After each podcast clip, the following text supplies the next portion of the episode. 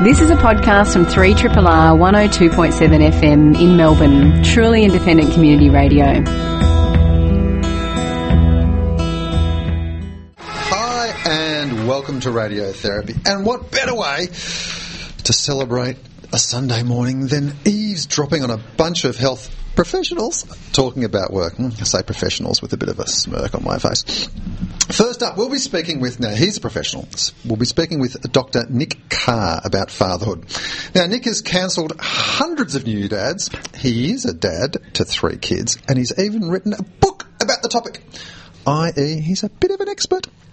Regular listeners will understand that Nick really knows and lives his topics, and this one is no different. He and the team will be comparing notes about, a, about how to bring up our kids.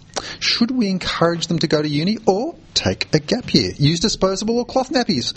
How many vegetables can they have on their no eat list? Sip a cup or dummy? So many decisions over so many years. Nick will ease me, uh, well, us really, through all, them all. EpiPen is a Jill of all trades in the health industry. From nurse to researcher to manager, she just loves hospitals. She can't leave them. And today she's going to get personal and talk about her own experiences living with asthma. Epi um, attempted to self-manage her asthma by marrying a doctor, but when he turned out to be a pathologist, she had to rethink her management plan.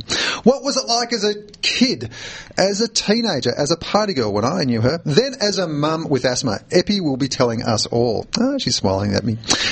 Now, when I think of lawyers, I think Cleaver Greene, afternoon naps on the Chesterfield, and a furrowed brow over whether to choose the Norwegian pine interior or the sports cabin in the new European vehicle. Our very own lawyer, Lex Judicata, is nothing like that. He lets his PA decide on which car to buy this week. Lex, the chief solicitor for a large metropolitan hospital next to a park. De-identified. No clues. will be chatting with us about new mandatory reporting laws. All this and so much more on a medical show that is not endorsed by any reputable institution. That's because most of those institutions are closed on Sunday mornings. Stay with us for the next hour until Einstein go go. Good morning, Lex Judicata. It's been a while since you've been on the show. Uh, yes, I've uh, taken the yacht around the Greek Isles. I think you've got to you've got to use them. You know, you've got these toys, you've got to use them. So I did that, and um, I was able to do some billable work on the yacht while I was, you know, with the internet, and so I've made a killing. Really, I'm on the yacht and creaming it in.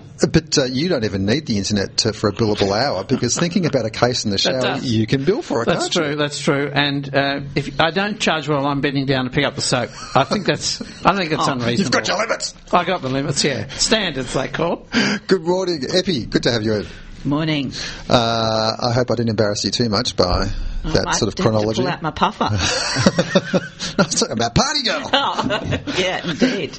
That's what we met years and years ago. And good morning, uh, Dr. Nick. Oh, it's very good to see you again. Nice to see you too. Now, we were just talking in the uh, green room that uh, about kids, and you were telling me how it's VCE slash IB time in your household. My, my particular interest is in first time fathers, but I'm rather past that now because my, my youngest turned 18 yesterday, and uh, we're in the midst of that final year 12 stuff with exams and that sort of thing. So. I thought you were still in the midst of the uh, 18th birthday party. It's still, No, no, no, no, no. It was all very, very quiet stuff, very sotto voce, because she said no, no alcohol, even though I turned 18. Oh. Taking her exams very seriously, just like her dad.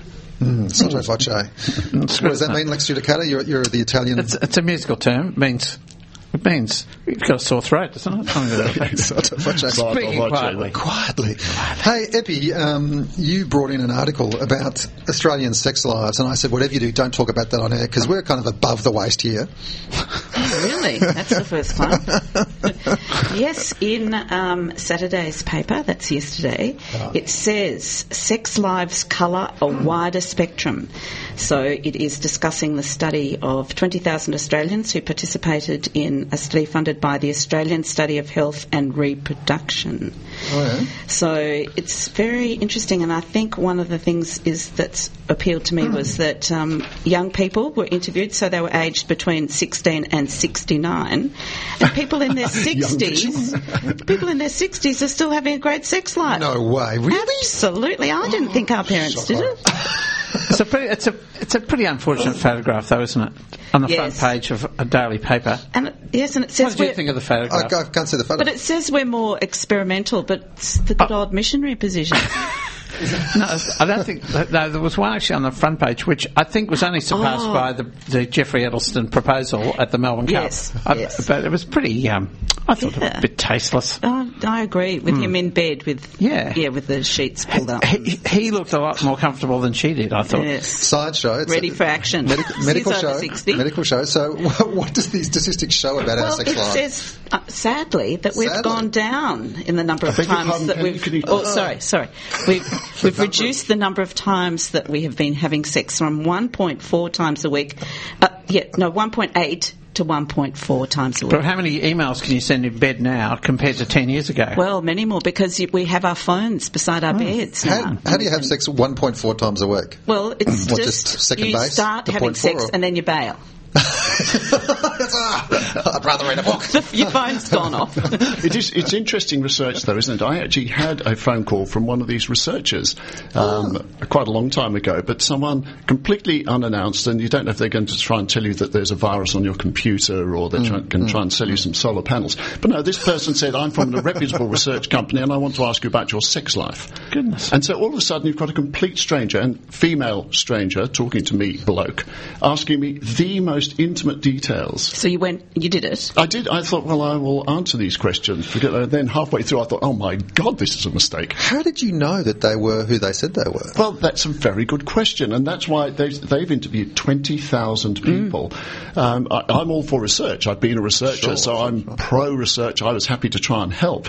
But it fascinates me. How do you get reliable data when people are so used to cold calls that are misleading or, frankly, fraudulent? Mm. 20,000 people have answered probably, these questions. You'd be more likely to open up on the phone, though, wouldn't you, yes. than face to face? It's easier. It's, it's, like it's like email. It's less uh, confrontational. Intrusive. Yeah, less confrontational. But Lex, if you got a phone call from somebody saying, "Hi, I'm doing sex research. Can I ask you some questions?" Oh, you'd assume it was a uh, junk call. You'd hang up, wouldn't you? You'd assume it was me putting on a voice, wouldn't you? yeah, so, no, look, I'd be honoured actually.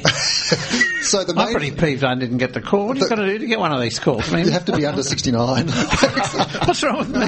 What's wrong with my sexual performance that I don't get a call? There was a sad little point, though, that Oh. it says that Australians look at pornography much more than they did a decade ago. oh, that would have to be because the internet, Internet, is available, absolutely. surely. It's available and easy to. And did they postulate as to why um, people are having 0.4 sex, sex, 0.4 less sex per week?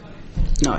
Well, I think they they talked about the, the rise of intrusion in the bedroom, the the phones, Oh, the screens. internet, Oh, the thank you, uh, screens. They, I think that the feeling is that people are so wired, they're so connected. People aren't turning off. They're not lighting the massage candles and turning the lights down low and kicking the TV Lovely. out. Yeah, they're, they're, they're going to bed with their iPads, pods, and all the rest of it. Yeah, that's true, and that's that, you can't turn off. That's the problem. To, so you can turn on, you can't turn off. You've got to Oh, turn the work off, and it's you know you. It's, I mean, phones used to be intrusive, but now you'll get a ding on the uh, email at any time. I, mean, I got one this morning at 4 a.m. from Southeast Water. I I thought, what's this? You know, because I've got family overseas. I thought I'd better have a look at this. 4 a.m. woke me up. Just a, the And did it interrupt the point four? 4 a.m. I'll dare and admit it with the family away. But um, but it was Southeast Water telling me my bill was ready. Like, Seriously? 4 a.m. Seriously. Oh, what an intrusion. Yeah. So do, this is an interesting phenomenon. I hadn't considered this because with kids, you can. Uh, I think about this a lot. You know, n- no screens in the bedroom type of things. That they have a it's kind of like a quarantined oasis where they can just let their minds roam free and be bored and then creative. But in the bedroom, I mean, that's significant to go from 1.8 to 1.4 times per week. That's 40%. What's it? About 20% difference, or thereabouts. Um, uh, for something that's fair, a fairly important part of somebody's life, and we think it's due to screens. So maybe we should have a thing, where, you know, where you go, you know, in those um, Texas bars as you go into them, you leave your guns outside. Maybe we should have the same thing with the bedroom. You leave your, your screens outside the bedroom. And turn them off completely. Yes. And if you want to get all medical about it, the other thing about the screens in the bedroom is they emit a very blue light, which suppresses your melatonin at the very time you want your melatonin to be rising. And so it makes you sleep less well, That which should give you more opportunity for that extra point four, but apparently it doesn't. Mm. So that would be a good intervention. If you dumped your, your screens at the bedroom door, do you have more sex? That's an NHMRC funded fundable study, I reckon. Speaking of screens, N- and NHMRC, National Health and Medical Research Council, there is a really interesting study in their latest internal medicine journal. See, I'm getting all scientific on you guys about the use of iPads uh, by doctors on ward rounds in hospitals with patients. and the study was basically about if you give doctors some iPads, will they use them to communicate with patients, as in for patient education about their illness or show them test results and so forth? It's a really interesting idea. Do they write personal information on the iPad Uh, during the round? Well, that's a big problem. Good on you. Bill. Yeah, well, yeah, well, no, no, hang on. hang on. It was about the yes. I'm trying to read the article as you're asking me questions, but it was about no. This is more about like showing you your test results, Yeah. or showing you patient information. Well, like What, what, what are my test results doing on a doctor's iPad? No, no, but it's, it's basic.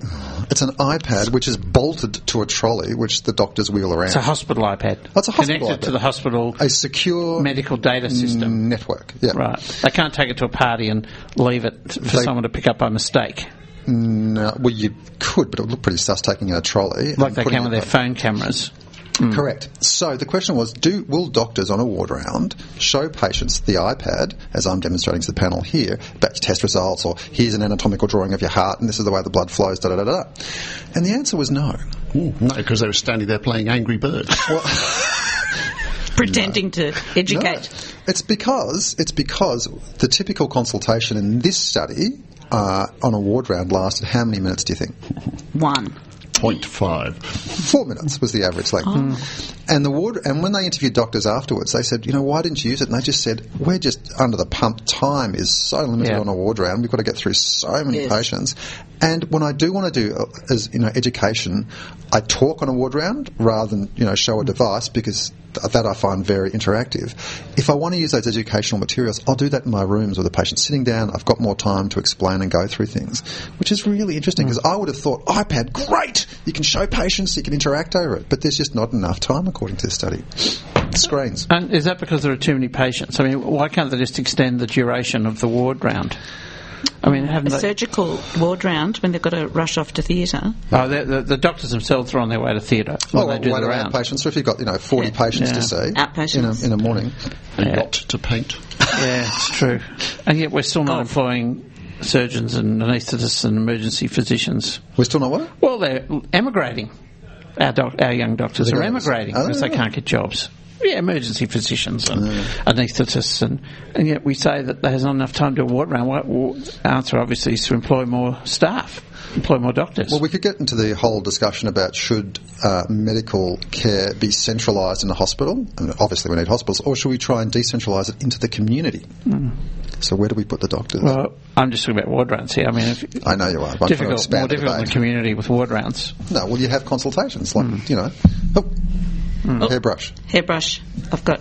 I'm going to wind you up a little bit because you know we've got a show to do. Right. Okay, okay, you're listening to radiotherapy. This we get to see he comes on the show, Ju- Judy Carter. He gets me all. I know. roused I can't wait to hear what he's going to talk about. He's going to be talking about. Oh, I know what you're talking about. In fact, I discussed it. Mandatory Yeah. reporting, but Oh, after my AGN experiences, do you want to hear about those? Coming up, we're going to be talking with uh, Dr. Nick about how I should be bringing up my kids.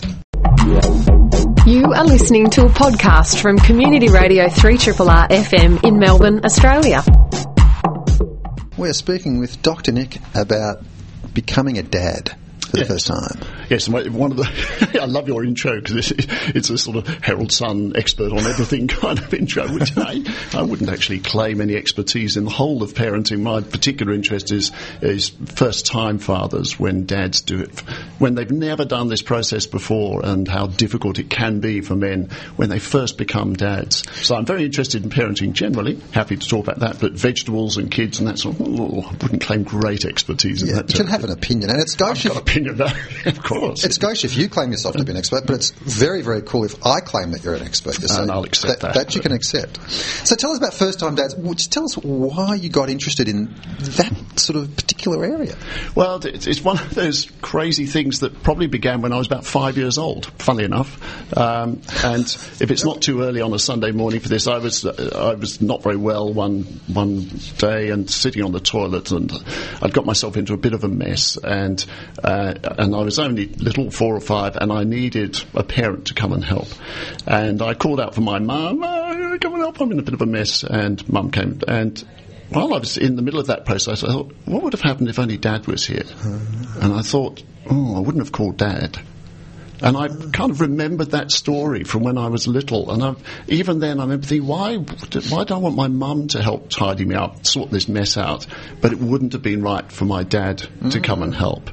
Uh, and I remember that story all the way through my childhood. And as I became a young adult, I remember thinking, I don't want to become the kind of father who isn't the right person for my child to call.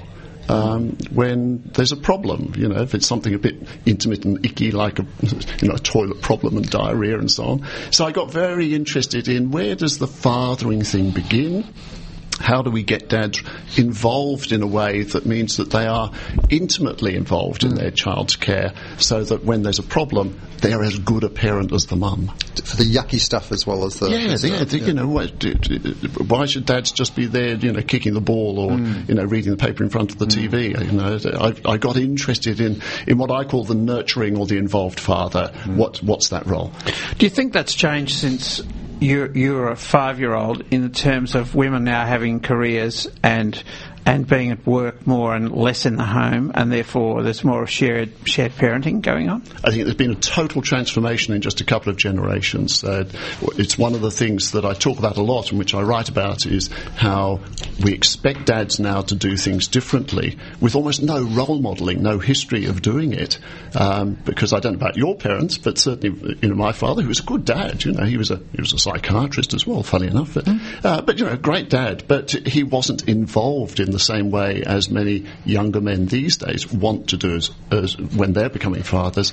And they don't have the role model for how to do that. They don't have the history in society. They don't have the history in psychology. I mean, uh, a lot of the writers um, in psychology uh, really excluded dads from the intimate caring role. So th- there's a whole system which previously excluded the dads from this more intimate role, and now we're trying to do it, and we're trying to set it up for the first time. More dads would be home dads in our, this generation, would they? With with the the woman with the career and the man with the home duties Well, that we would have ever seen when we were growing up. Yeah, it's still a tiny percentage though. So Growing? Yeah, I, I, I don't know the figures, but certainly still a very small number. And the dads who do, one of the things that I looked at is. Can dads actually do this? You know, are dads, are men capable of the nurturing, the intimate care? Um, without going into the details of the research, yes, they can. It's a very important point. Blokes sometimes, oh, you know, it's not kind of my job. I'm not cut out for this. This is kind of maybe women's work idea. Uh, that's simply not true. All the studies show that when it comes to intimate care of children, the nurturing care, dads can do it just as well as the women. They don't necessarily know how to, and they have to learn. But once they learn, they can do it. I like what you said before, Nick, that there hasn't been a lot of role modelling for dads uh, to how to nurture their newborns. So, how do you go about addressing that kind of thing?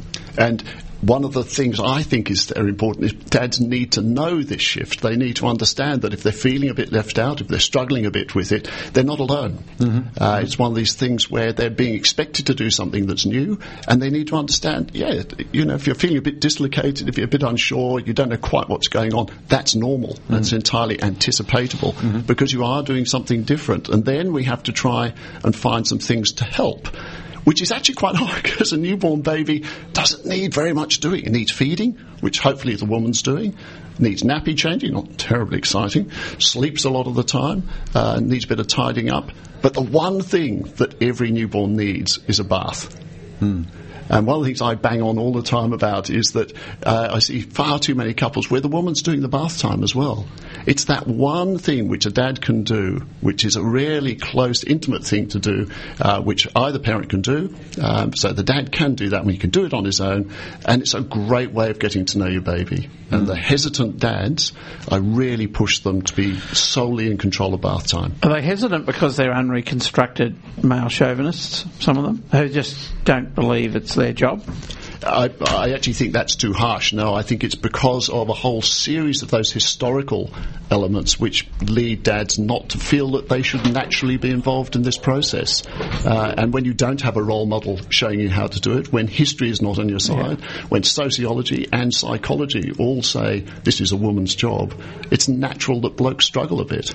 So you're quite forgiving of the, the father who sits back, doesn't even clear the dishes from the table, um, does, not only doesn't do the bathing, doesn't do the nappies, doesn't do anything much, and regards his job as bringing in the money and going to work. There, there are plenty of couples who may choose to do it that way. I'm get, not going to knock that if that's what they choose. My argument would be that if a bloke gets the opportunity to know his little baby, I defy any bloke not to be enchanted.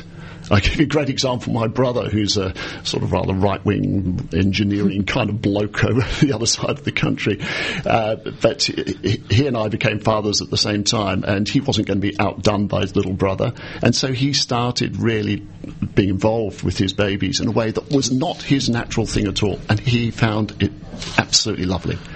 So babies will engage you if given the chance. What we need to do is get blokes in there to be given that chance. And there is something about skin to skin contact in a bath, I think, which is very different to nappy changing or feeding. There's something about the know, just touching a baby and watching it coo and nestle into your hand and, and go to sleep on your shoulder. Hmm. And the baby beyond thing, the baby carrying devices on your chest. You know, that, I think that's been brilliant. So many men you see walking around the markets and in the streets with their little babies snuggled up. So bathing, um, a very practical. Um, I was going to say easy, but sometimes it's not that easy thing to do. And there are way diff- there's lots of different ways of bathing. There's a little sort of plastic bath. There's you know bath baths. There's having a bath with the baby, being very careful to make sure that you know it doesn't you know put its head underwater and that sort of No, stuff. it doesn't matter if it puts it. That's the whole point. Really? Yeah, that's, Oh that's part of my point. Is that don't have her there hovering around you, making sure that he doesn't eat the soap or they don't slip under the water for a little while. They're tough. Babies survive. My goodness. But one of my one of my tips is do the bath time in the morning. Everybody does it at the end of the day when everyone's tired. He's come back from work. The baby's fractious and irritable. What we used to do is um, my wife would wake up and give whichever one it was a feed at you know, six o'clock or something. Then I would get up, take the creature away. My wife would go back to sleep. You know, finally there was no baby there. We'd go into a bath, I'd put on some music and you know, we'd muck around and it, it's, it, if I went to change the CD and he slipped under the water for a little bit, you know, pull him out, he had a bit of a cough and a choke, yeah, he was fine. She didn't know. Yeah, but So he's, that- a, he's a GP and could resuscitate it. But, you know, they- Doesn't bathing help them go to sleep though? Aren't they more relaxed so- at the end of the day if so you they, bath? it, they can, oh, they can be, but but my point is the the reason we're doing this like this is for the dad and baby bonding. And in the morning, you get that alone time. So I used to bath whichever baby it was, have it kicking around on a sheepskin while I had breakfast, get the baby dressed. The baby was now hungry, it was dressed, it was clean. But my wife would give the baby a feed, baby would go back to sleep, wife could get up, everybody happy. Brilliant. And I like what you say in your book too that um, it's kind of everybody wins because you take the baby away from your wife or your partner, let her sleep, and then you return to her a washed, beautiful smelling bundle of baby that, you know, that part's done already. And, you know, so you're giving her, uh, you know, bring, Gift. returning a gift. Yeah. Good start to the day for everyone. Okay, bath. Oof. Makes me want to return to those days. What else? What else are the challenges or opportunities for new dads? One of the things that a lot of blokes say is, "Oh, I can't wait till he's able to kick a ball," or "I can't wait until you know we can go bike riding together," um, as if that's the if that's what is, is going to be the good bit about parenting. Um, and one thing I'm very hot on is uh, telling people to be in the moment with their child, with what they're doing now, because the tiny baby who's not even smiling yet lasts for what four, five, six weeks, and then it's different. If, if you've got a view on uh, nannies and the impact of that on the relationship between uh, fathers and mothers with their children? Has any work been done on that? Um, the the research on the whole childcare thing, whether it's nannies, creches, kinders, that sort of thing, what we know matters to kids is strong, secure attachment figure or figures, um, and it doesn't have to be a parent. Uh, that strong, secure attachment figure can be a nanny. Um, obviously, for many kids, and ideally, we feel parents are the right strong, secure attachment figures. But what kids need is someone. It can be a grandparent, it can be a teacher, it can be a, a non-related adult who is a safe place that they're attached to that makes the world contained and safe. I heard uh, George Vaillant being interviewed uh, yesterday on radio. He's a, uh psychiatrist who headed up for the last 60 years, I think, the. Uh, what was it called? The Harvard graduates. Uh, basically, uh, there were 200 um, undergraduates. I think. I think at Harvard, uh, one of the big medical school, Ivy League um, schools, and these men were followed up every couple of years for, for over, I think, 60 years has it been now and uh, George Vaillant, this became his life's obsession to, to write and to, to research this cohort. It's an absolutely fascinating study, and he's written several books on it. And a lot of his books are about aging. And one of the central kind of key themes is that early attachment figure in childhood is so critical for people being able to form loving, intimate, joyful relationships. So, as you say, Nick, you know, mum, dad, somebody else, it's it's having that one key person that you that, that gives and receives love. Absolutely fascinating stuff. And as usual, whenever we get into a topic which is just so interesting, time flies, and um, we could again spend uh, a long, long time talking about this. So we've been speaking with Dr. Nick Carr. He actually has a book. I actually went to the launch and got an autograph uh, in it. Nick's book is called What Happens Now. Um, it's got a forward by Michael Leunig. It's the essential book for first time fathers. It's by Dr. Nick Carr, and it's available at, at all good bookshops. Yes, readings and online, and ASA, who are the publishers. And it's a sort of book which is really practical, and you can kind of, you know, read it in kind of one night if you're not too buggered from getting up at 3 a.m. and doing the feeds and everything like that. It's a great gift for new parents. Ah. First time parents. So we're at work. I've been giving them out. You know, we have a soft spot for Dr. Nick, but. Uh, um, Have you I- really been- that's good, Yes, yes. Didn't have a Oh, thought yes, that. yes. Well, sort of- smart. Yes. Anyway, it's that I've they've really loved it. So, first time parents, if you're looking for a gift, What happens this now? I'm holding it up to the air in case there was a camera for the camera to watch. Thanks so much, Nick. three triple Now, uh, Epi, Pen, uh, Yes. occasionally we whisper to each other. We go, Psst, Yes. what's happening? Yeah. And you apparently uh, have found something on the internet about what somebody who whispers with hair, hair whispering. So it was Leigh Sales on Yeah. the 7:30 report during the week. Yeah. talked about this new whispering therapies. whispering therapy. Yes, and it's called the, uh, the ASMR theory, which is an autonomous sensory meridian response. Oh, I love the acronym. and it's it's it's a feeling that you get when you listen to these um, video clips that no one can explain. I'll do a brush. This is one of the examples that Maria does.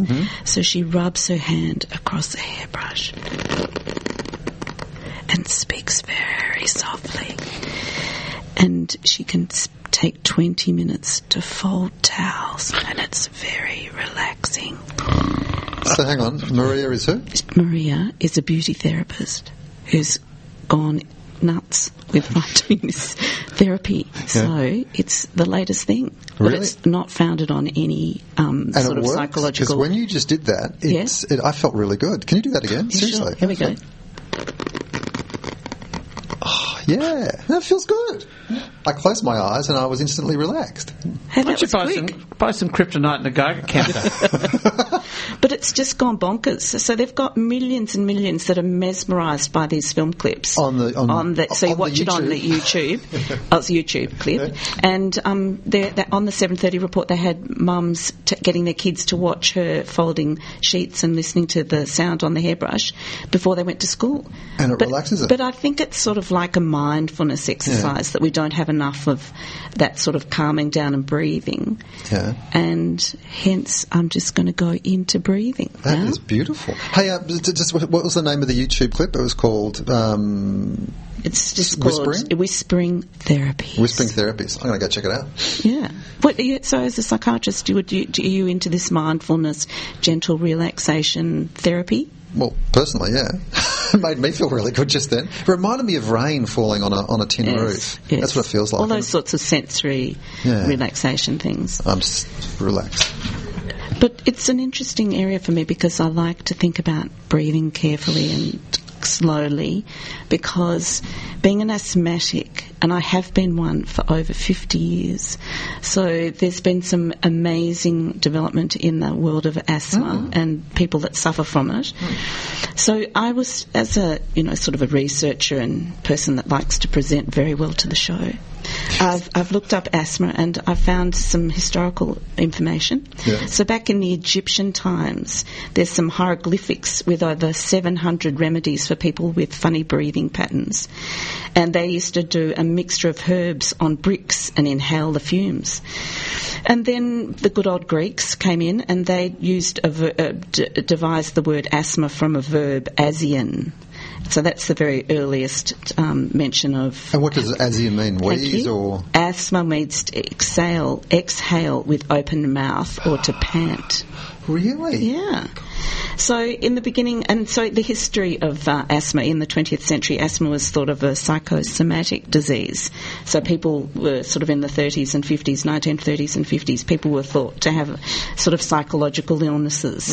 And here's a good term: there was a child's wheeze was seen as a suppressed cry for his or her mother was also maybe noted as possibly depressive episodes when people were breathing strangely. Epi, did the uh, Greeks or Romans have a cure for asthma?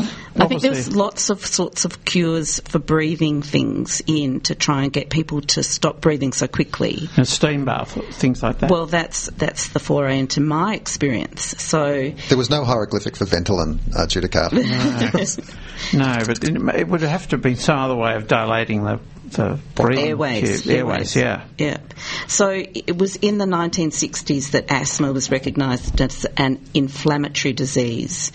And that's when the in- anti-inflammatory medications were devised. And really, asthma is a hypersensitivity to inhaled al- allergens. Mm-hmm. So um, my story was I sort of have always been short of breath, and um, when I was at school, uh, I can remember getting bad asthma attacks, and there wasn't a lot to take. And we had a farm in Berwick, and in the summer I would go up there, and in the middle of the night I'd wake up and call mum because oh my dad was there, but mum was the one that would get out of bed. I think. so I was one of six kids, and mum, yes, and mum would take me into the shower. So I'd sit there in this little bathroom uh, on our my grandparents' farm, and um, do puzzle books with soggy puzzle books because they the steam got into all the books, and I would try and breathe and relax, and I, it sort of helped. I don't remember it being radical, and it got to the point sometimes where mum would jump in the car and take me away from the farm where all the allergens and the hay and the, the, the that were causing the asthma that she thought, and we'd get in her FJ Holden, the two of us, at five o'clock in the morning and drive down Dan, the Dandenong Road or the Princes Highway into Melbourne. And she said, all of a sudden, getting into the city, my breathing would calm and I'd settle. And Epi, is this pre-Ventolin days? It then? is. It so is. this was the only thing she could do was steam and removal. Steam and, steam and removal. Wow. Yes. So, and Did, then. did she have a theory as to why the city hmm, was She must better have, for it? that's right. She must have known about the allergens. I think she just. I think it was a sneeze and cough, and there was a lot of north north winds that would blow up. Oh, shit. And I think because sometimes I'd come home on the from the from Berwick to, into the city, and things would I'd calm down.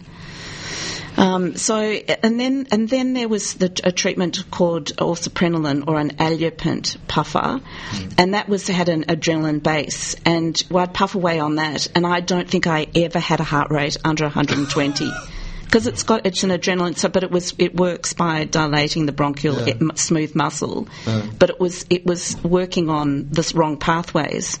So forever I was a speedy kid, and um, and then and then they we'd go on to tablets called theophylline. So they're again another derivative side. It was sort of taking these sort of medications, and then they moved into Intal. So that's a sodium cromoglycate, which was a little puffer thing that you clicked, and a white powder would inha- you'd inhale a white powder. So I was often in the children's hospital seeing the asthma doctors and getting Can I ask Dr. Nick, are these things, uh, Theophylline and Intal, are they still used? They're still around? Uh, Theophylline is still around. We almost never use it. I mean, I remember back in the early 80s going to people's homes and injecting them with hmm. theophylline to treat their asthma attacks, which is a hmm. potentially fatal hmm. thing to do. But it's all we had.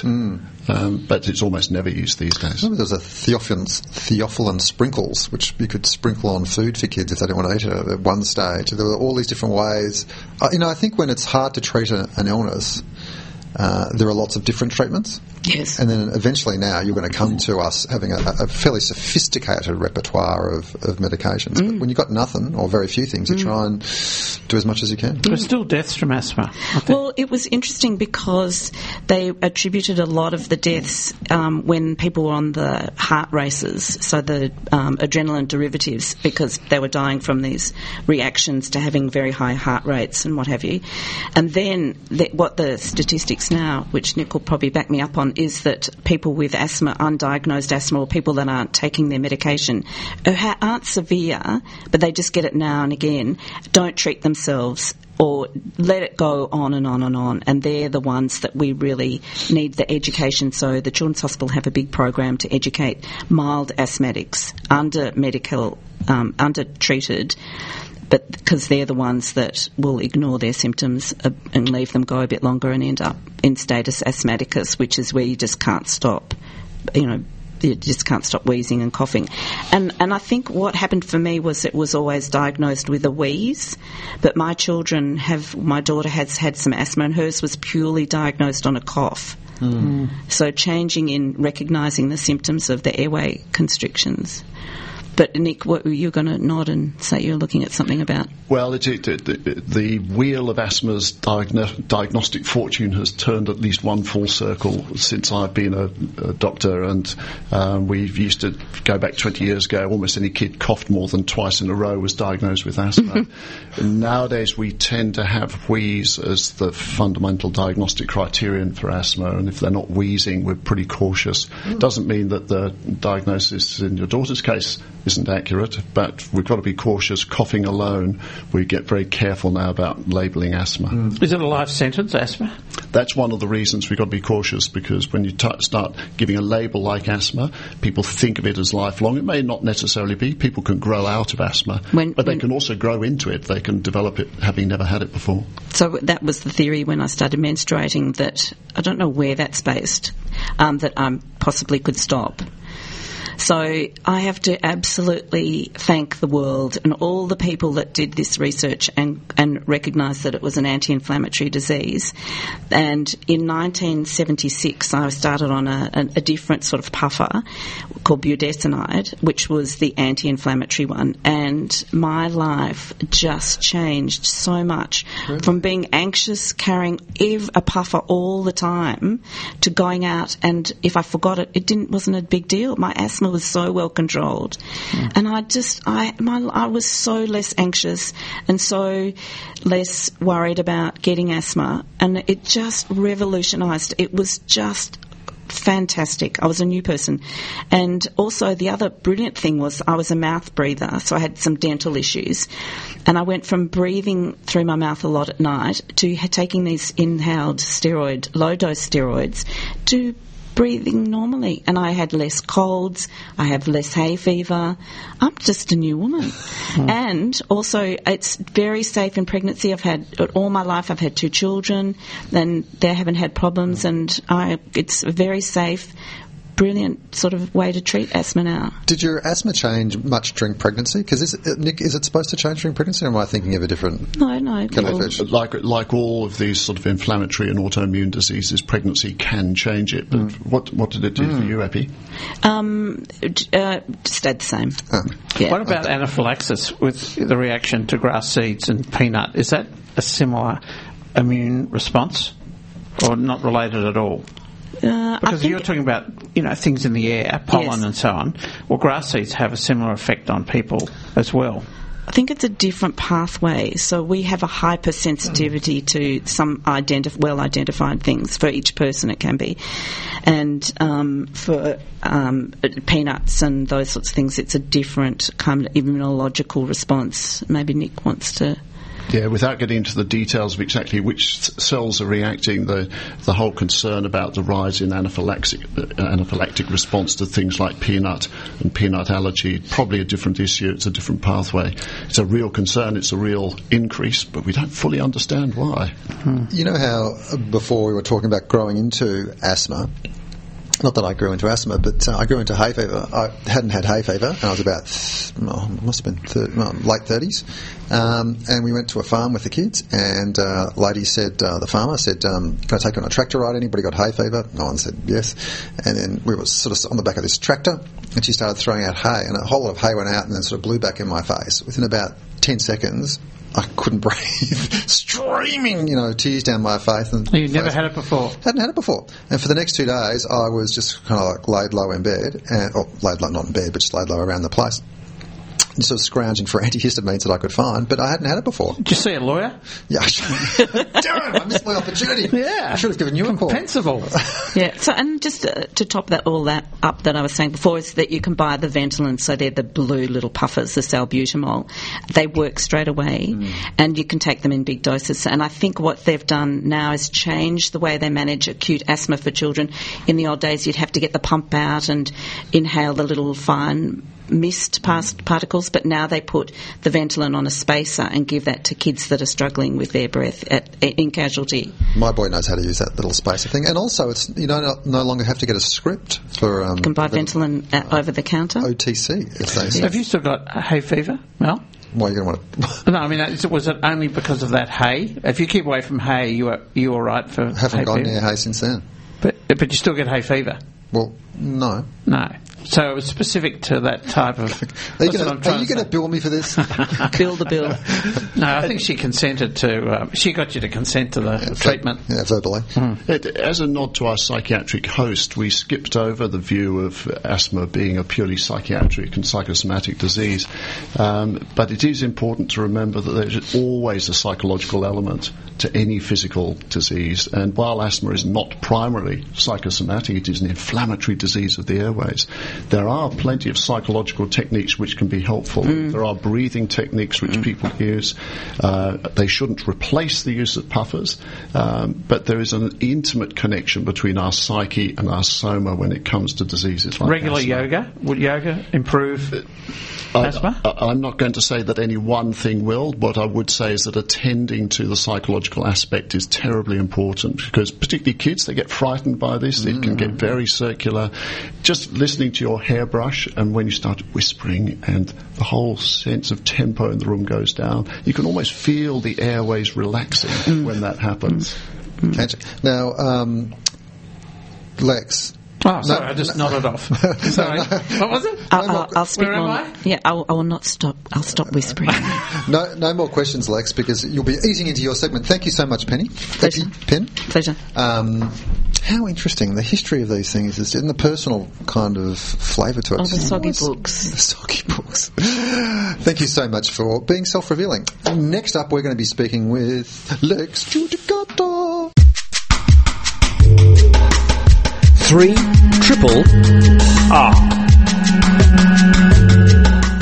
What I thought I would um, would uh, uh, uh, elaborate on this morning is a new law that's come into Victoria, a Victorian law. Has been passed or about It's to uh, passed and commenced on the 27th of October, so it's only two weeks old. This new law, Fresh. block. fresh new law, and it and it require and it's a response to um, the betrayal of trust inquiry that was held by the Victorian Parliament. That was an inquiry into the handling of child abuse by religious and other non-government organisations, um, not the one that's been currently ongoing at the federal level, but a Victorian parliamentary inquiry, quite complementary to what's going on at the uh, federal level, but quite separate.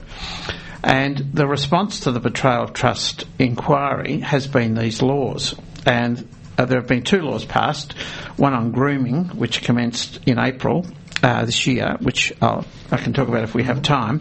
But uh, the offence of grooming, that is criminal offence. But this is um, a new law, two weeks old, which is failure to disclose child sexual abuse. So that you might think, oh, well, that'll just talk, apply to people who work with children or health workers. But in fact, it applies to every adult in Victoria.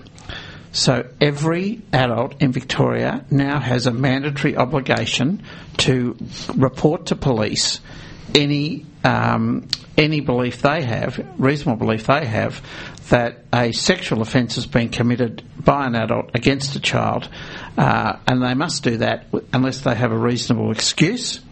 And if they don't do it, it's a criminal offence, and it's punishable by three years in prison.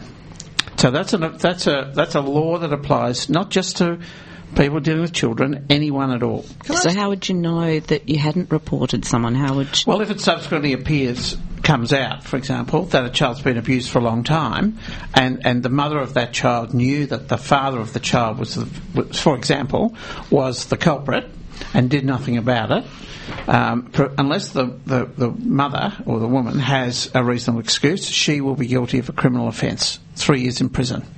So uh, uh, that would be, that would apply to the neighbour, the next door neighbour, the grandparent, uh, anyone in the street, uh, a School. school teacher, uh, a cleric at the church, a creche operator, anyone who uh, is aware um, of this going on. So the simple rule is if you have a reasonable belief that a sexual offence has been committed by an adult against a child in Victoria, you have to notify Victoria Police, dial triple zero. And if you don't, you risk three years in jail. Do you think a law like this would be heavily promoted and sort of talked about to, Yeah. to ensure Have you heard anything about it? No. No. It's part of the rush. In, in the last few months of this Parliament, there have been an incredible amount of legislation put up, including a new Guardianship Act, which didn't go through because they ran out of time, including a big change to the Wills Act, which said children can't claim they've been hardly done by if they get left out of the will. Didn't get through. Masses of controversial uh, potential legislation was put up bizarre, really, probably to make up for the two years of the Baillieu years when nothing much happened. But the last two years, you know, this mad rush to appear to be doing things.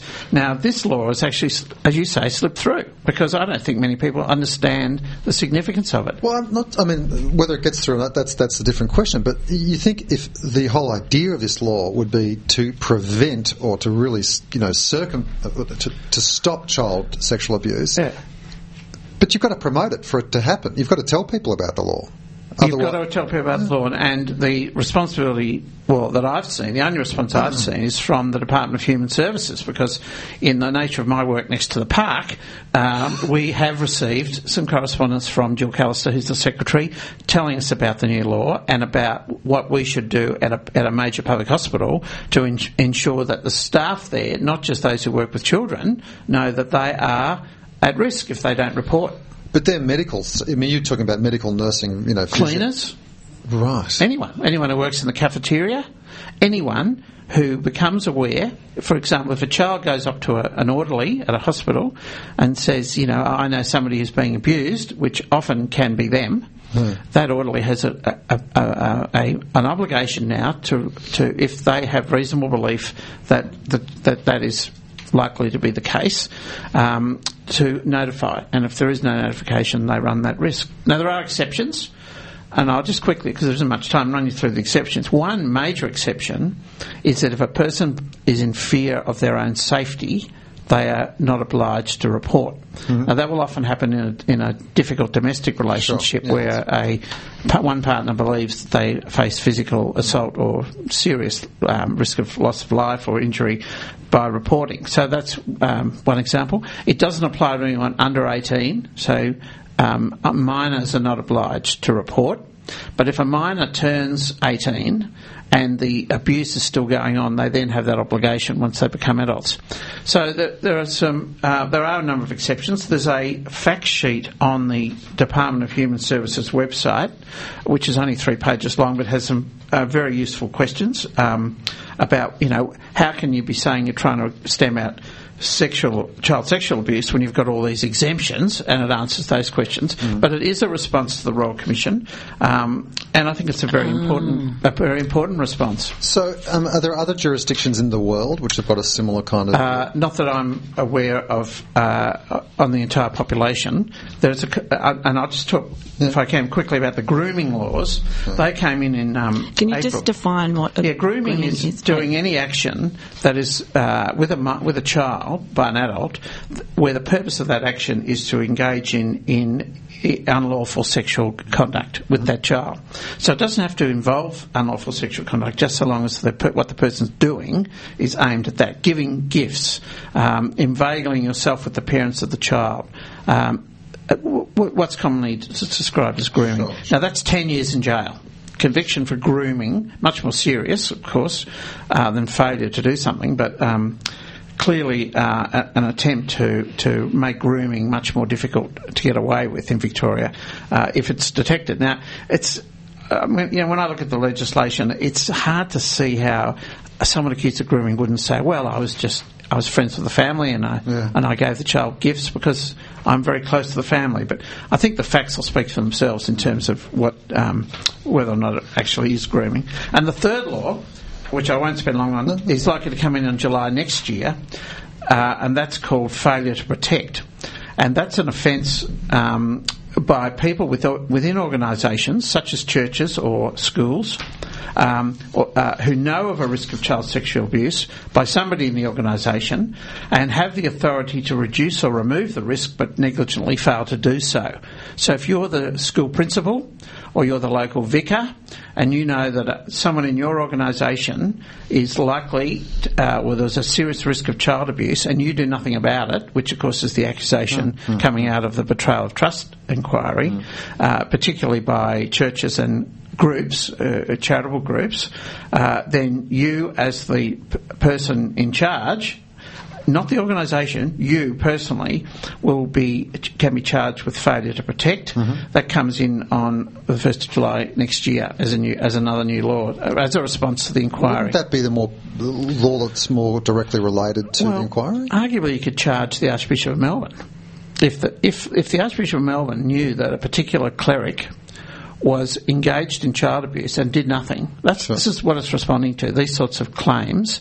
Then the Archbishop could be personally liable for failure to protect. Now that's from one July next year, not now. So, so, so is a difference with this law? I mean, just in terms of the process, that normally you can't charge a person; you charge the organisation. Well, um, health workers have long had a, an obligation to mandatorily report children at risk, workers, right. and if they fail to do so, they are personally liable. But not so much in. Um, in, in sort of going to prison, but for example, they could be up before the medical board or the nurses board or whatever. But this is this is serious criminal conduct now. It's regarded as criminal conduct. So now health workers are obviously subject subject to the same laws, so they could face three years in prison. Uh, well, not, not if they mandatorily report. So if they don't? Yeah, the idea is not to charge doctors and health workers with criminal offences, provided they mandatorily report. So if they report under the child uh, and family uh, reporting obligations they have, that's sufficient to satisfy the rule about reporting child sexual abuse. That you, so you, you're not required to report twice.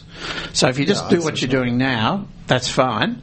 But uh, if you do nothing, you run the risk of running across this new criminal sanction. So and everybody in the pu- the public are at risk. I mean, the public need to understand. If you see it going on and you know it's going on, you are obliged to do something. So, so what education is going out about this?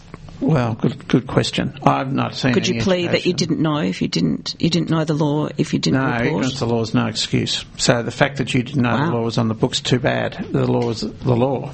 But if you That's think of the offence. primary reason for these laws is to protect young people, you would expect there to be promotion of these. Laws. You laws. would. I think it's all been caught up with the election campaign, and there just hasn't been time. I mean, there's so many things on the books, as I just described before, that never that were stillborn. You know, these uh, legal changes, and I think this one's just gone through and hasn't got much attention at all.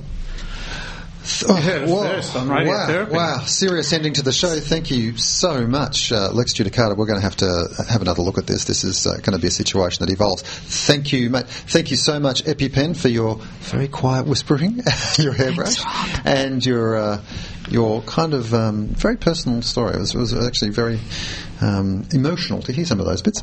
Um, thank you, Dr. Nick, for coming in, sharing with pleasure. us what it's like to uh, be a new dad. And uh, uh, as uh, we talked about, uh, you've got a book, What Happens Now? And I have the book.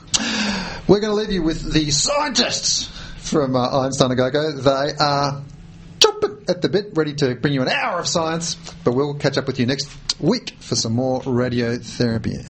This has been a podcast from 3RRR 102.7 FM in Melbourne. Truly independent community radio. Want to hear more? Check out our website at rrr.org.au.